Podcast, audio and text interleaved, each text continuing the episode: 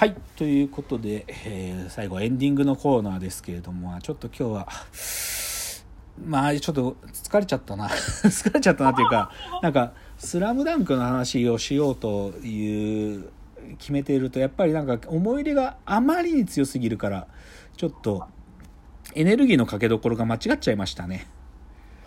なんか本当はやっぱり結論に向かってもうこう自分のテンションもそこにコントロール当てたいのに山王工業でなんかそれこそ出し出し切っちゃったからその次のアイワ学院戦が嘘のようにボロ負けしたみたいな状態に今日なってしまったなえでも今日のピンときました？ん？今日の話ピンときました？い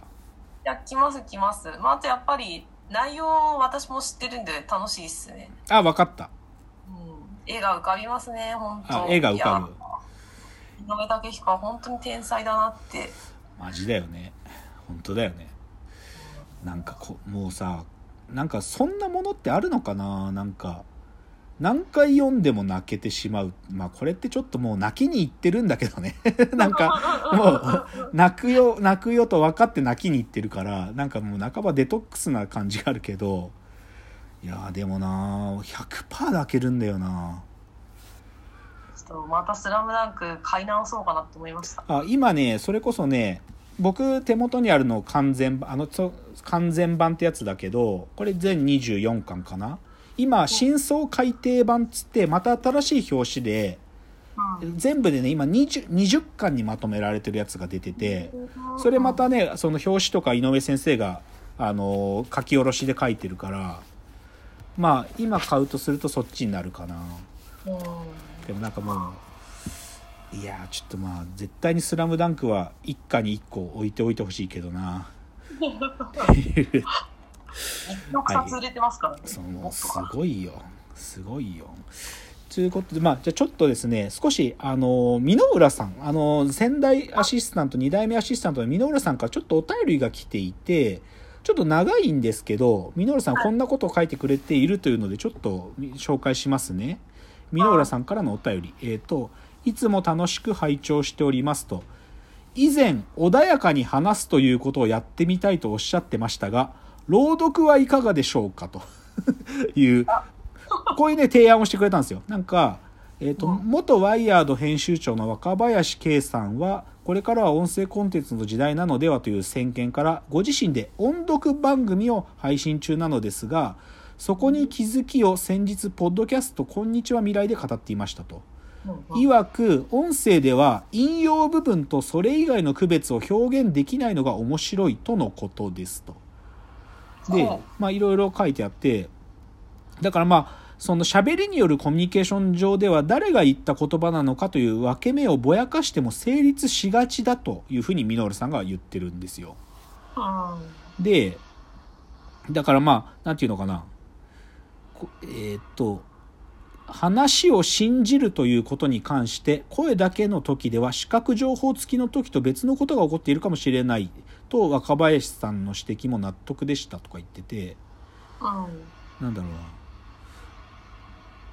まあ要は箕浦さんはなんか朗読をやってはどうかと。でそ。そうそうまあろううんまあそうそうそうそうなんか、まあ、ちょっと僕が、まあ、それこそねやっぱりこれやってる時自分の熱量があるからうん声が裏返ったりしてこうはなんかは激しく喋っちゃうと。でもう少し穏やかに喋れるようになりたいなってことをちょっと最後に僕は箕浦さんの最後の回とかにポロッと言ったんですよ。それで箕浦さんが「朗読はどうか?」と言ってくれてるんだけどうんでも今日ちょっと明らかになっちゃったのは朗読するとしても気持ちが入ってるコンテンツはダメだなと思いましたね。そして今日「スラムダンクのセリフとかのとこももうダメだもんなんか冷静に読めない。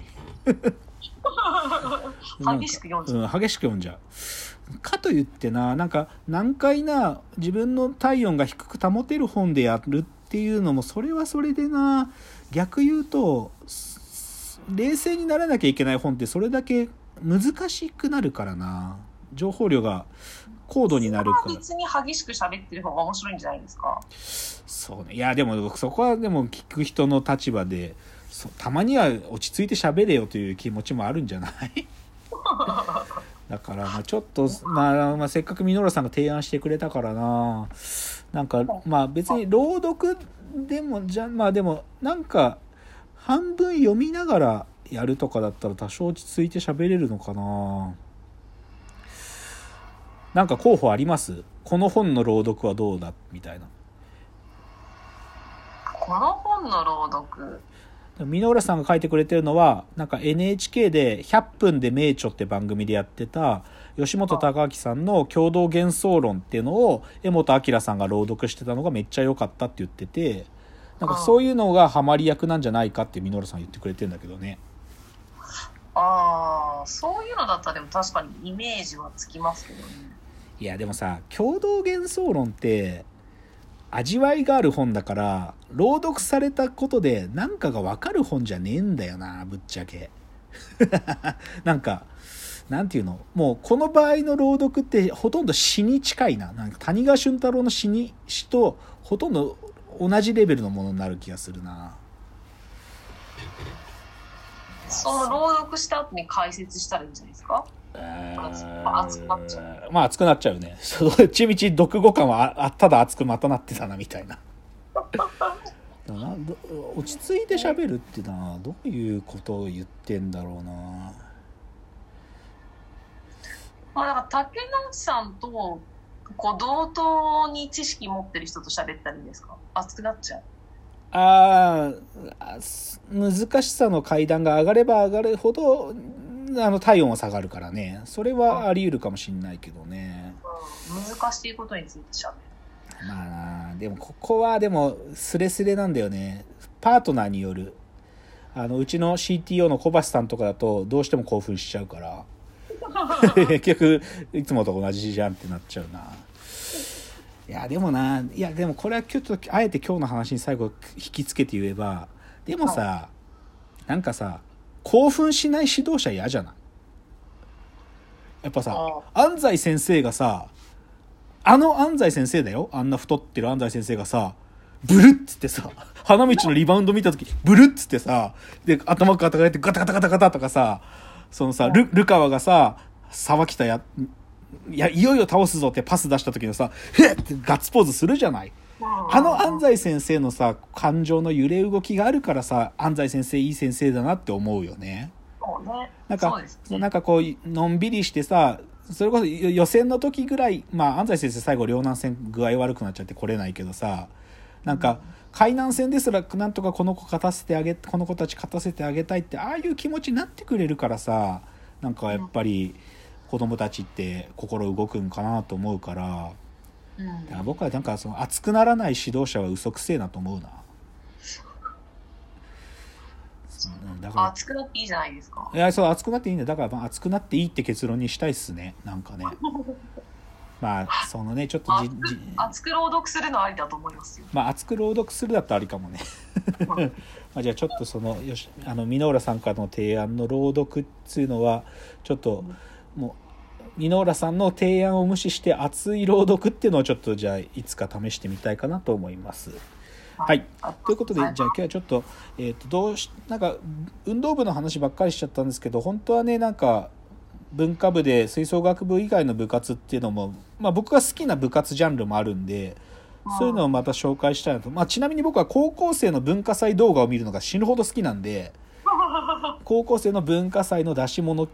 のなんかおすすめ会なんかもいつか紹介したなと思いますのでまたそういうのをあのご紹介できる機会があったらやりたいと思いますそれではじゃあ今日は「スラムダンクの話でちょっと